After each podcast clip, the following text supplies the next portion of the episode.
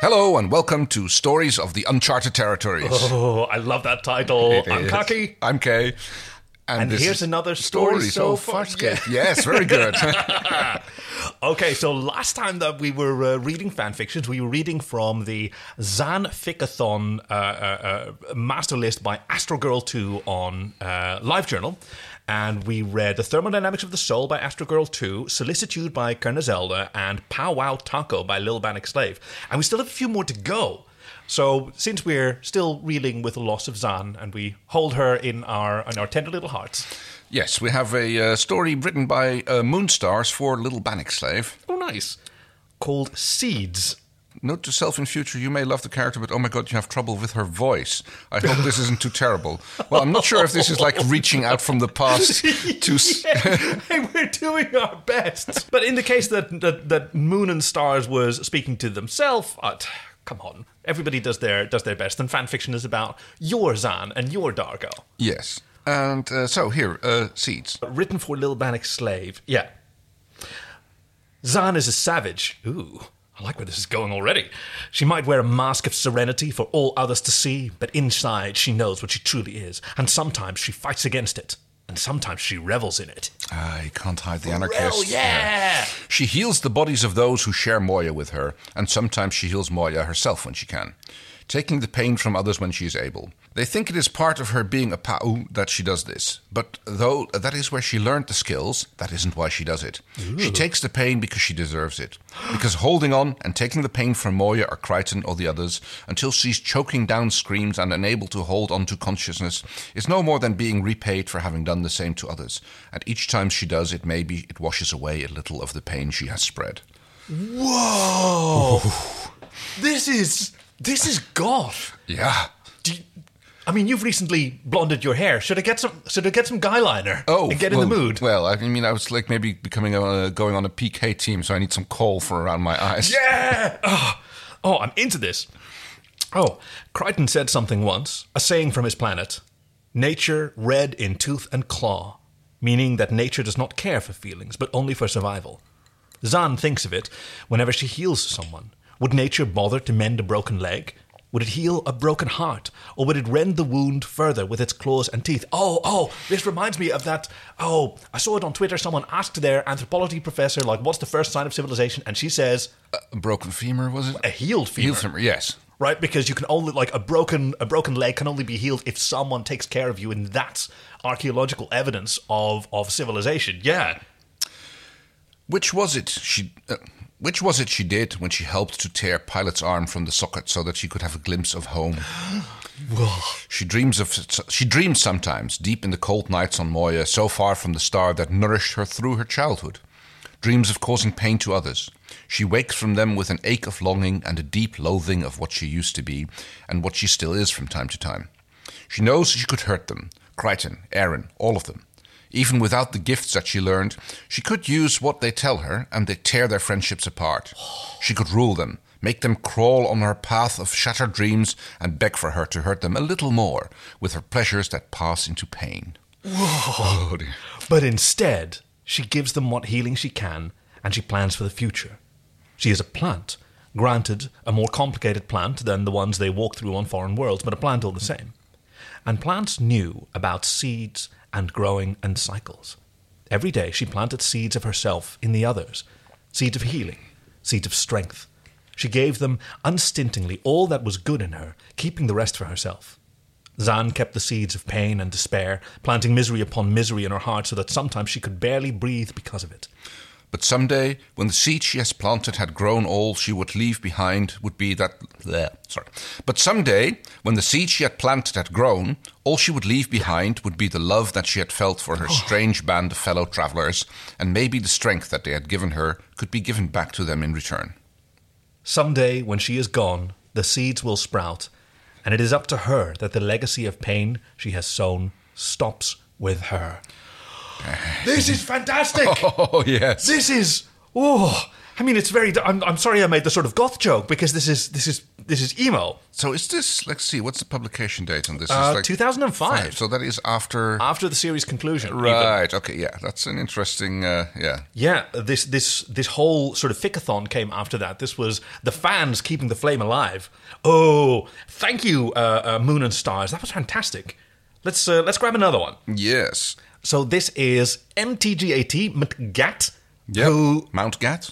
Mount Gat. Ooh, I like that. Yeah. Who has a they have a they have a, a Farscape user icon on LiveJournal, and their status is Zantastic, to borrow a phrase.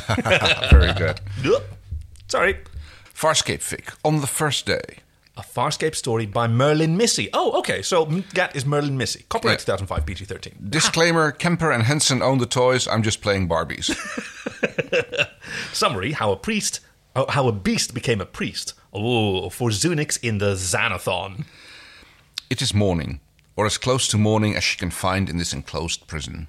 Zhaan wakes without opening her eyes, stretching her muscles one at a time under her skin, hmm. breathing in and out slowly with each stretch. Morning devotions revolve around the renewal of the body after dormancy, and she takes her time. An inhale, she flexes the muscle in her toes. She exhales in praise of the goddess. She inhales again and tenses and relaxes a muscle in her leg. She prays. After her devotions are complete, Zhaan opens her eyes. The cell is exactly the same as it was when she went to sleep. She is a ninth level Pa'u, and she cannot retain her sigh of disappointment. She knows the difference between dreams and waking, but the visions tempted and taunted her.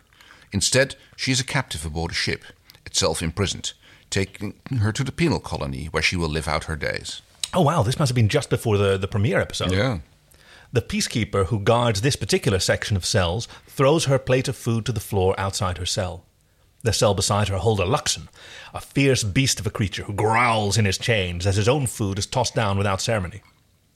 Zhaan waits until the peacekeeper is gone, then approaches the tray. Early in her confinement, she refused food, found it thrust regardless into her body through needles, through tubes down her throat. Zhaan eats her food now as much as she can make herself swallow. After food, she meditates. There is little enough to do on the ship otherwise. In her last prison, she wove fabric for use as bedding, clothing, whatever the peacekeepers needed.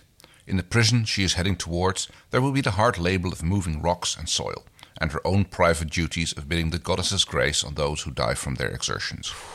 This prison has no labor, merely existence, so she is trapped like an insect in sap, neither buzzing in activity nor feeding a predator to rotate herself back through the cycle of life.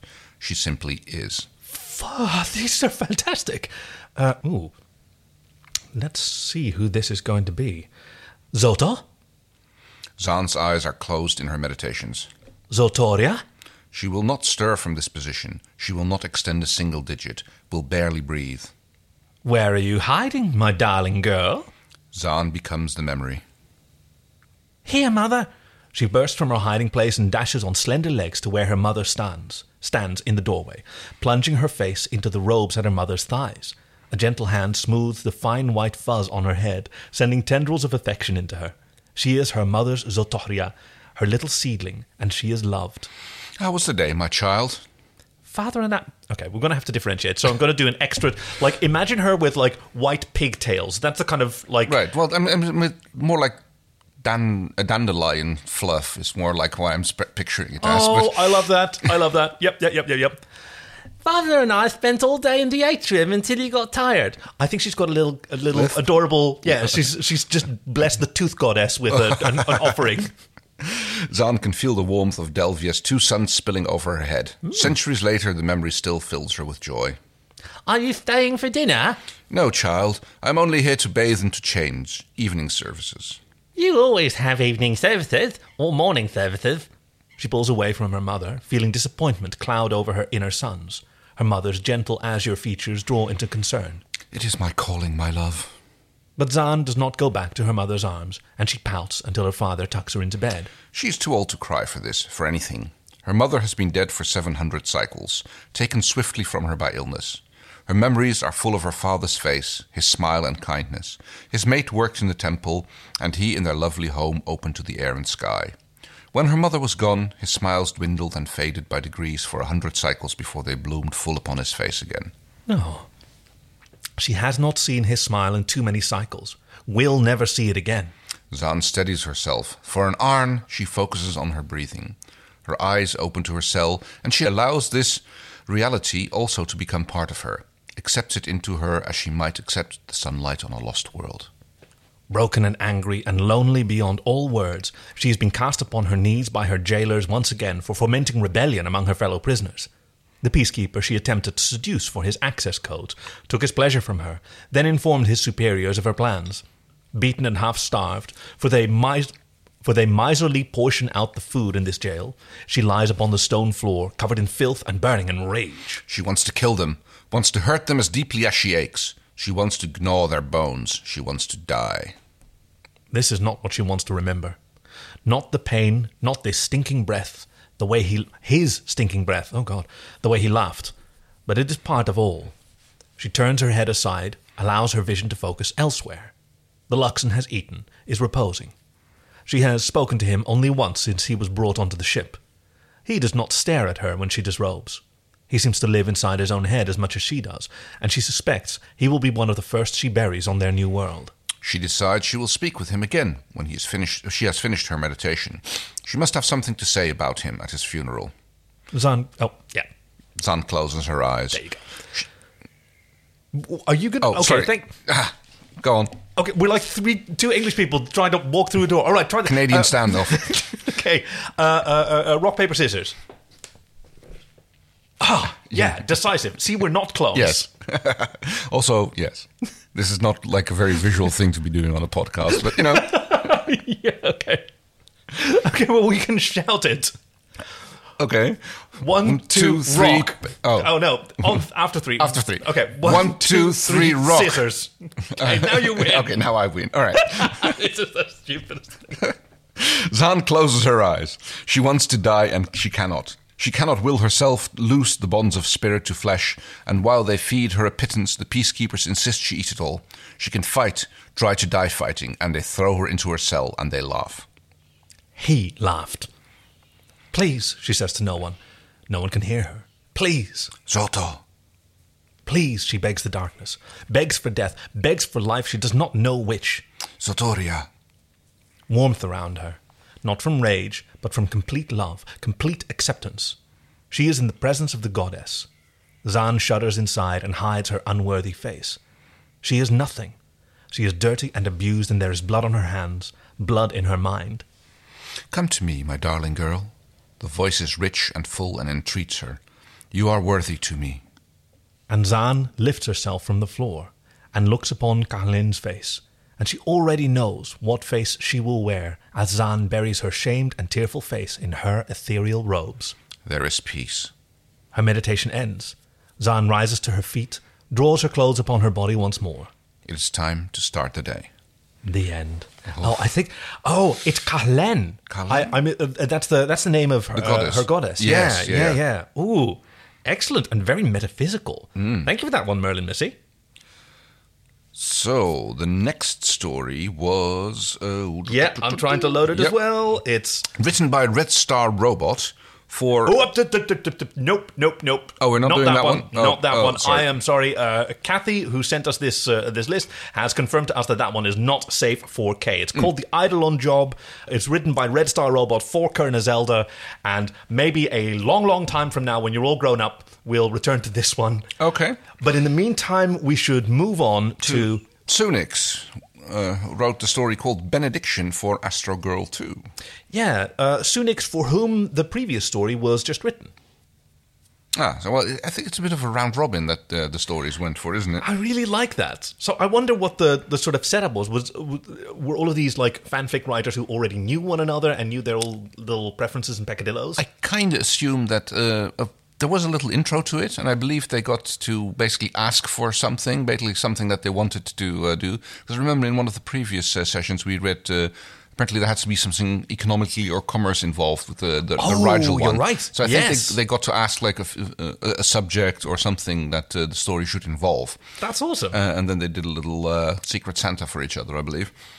so this one has a oh, it has a fluff alert. Yes, I'm kind of wondering what that is. And this is AU to fulfill the request of not dead Zhaan. Oh. Good, yes. Benediction. The Banik slave known as Stark rarely had cause to count his blessings. His life had been a cruel one.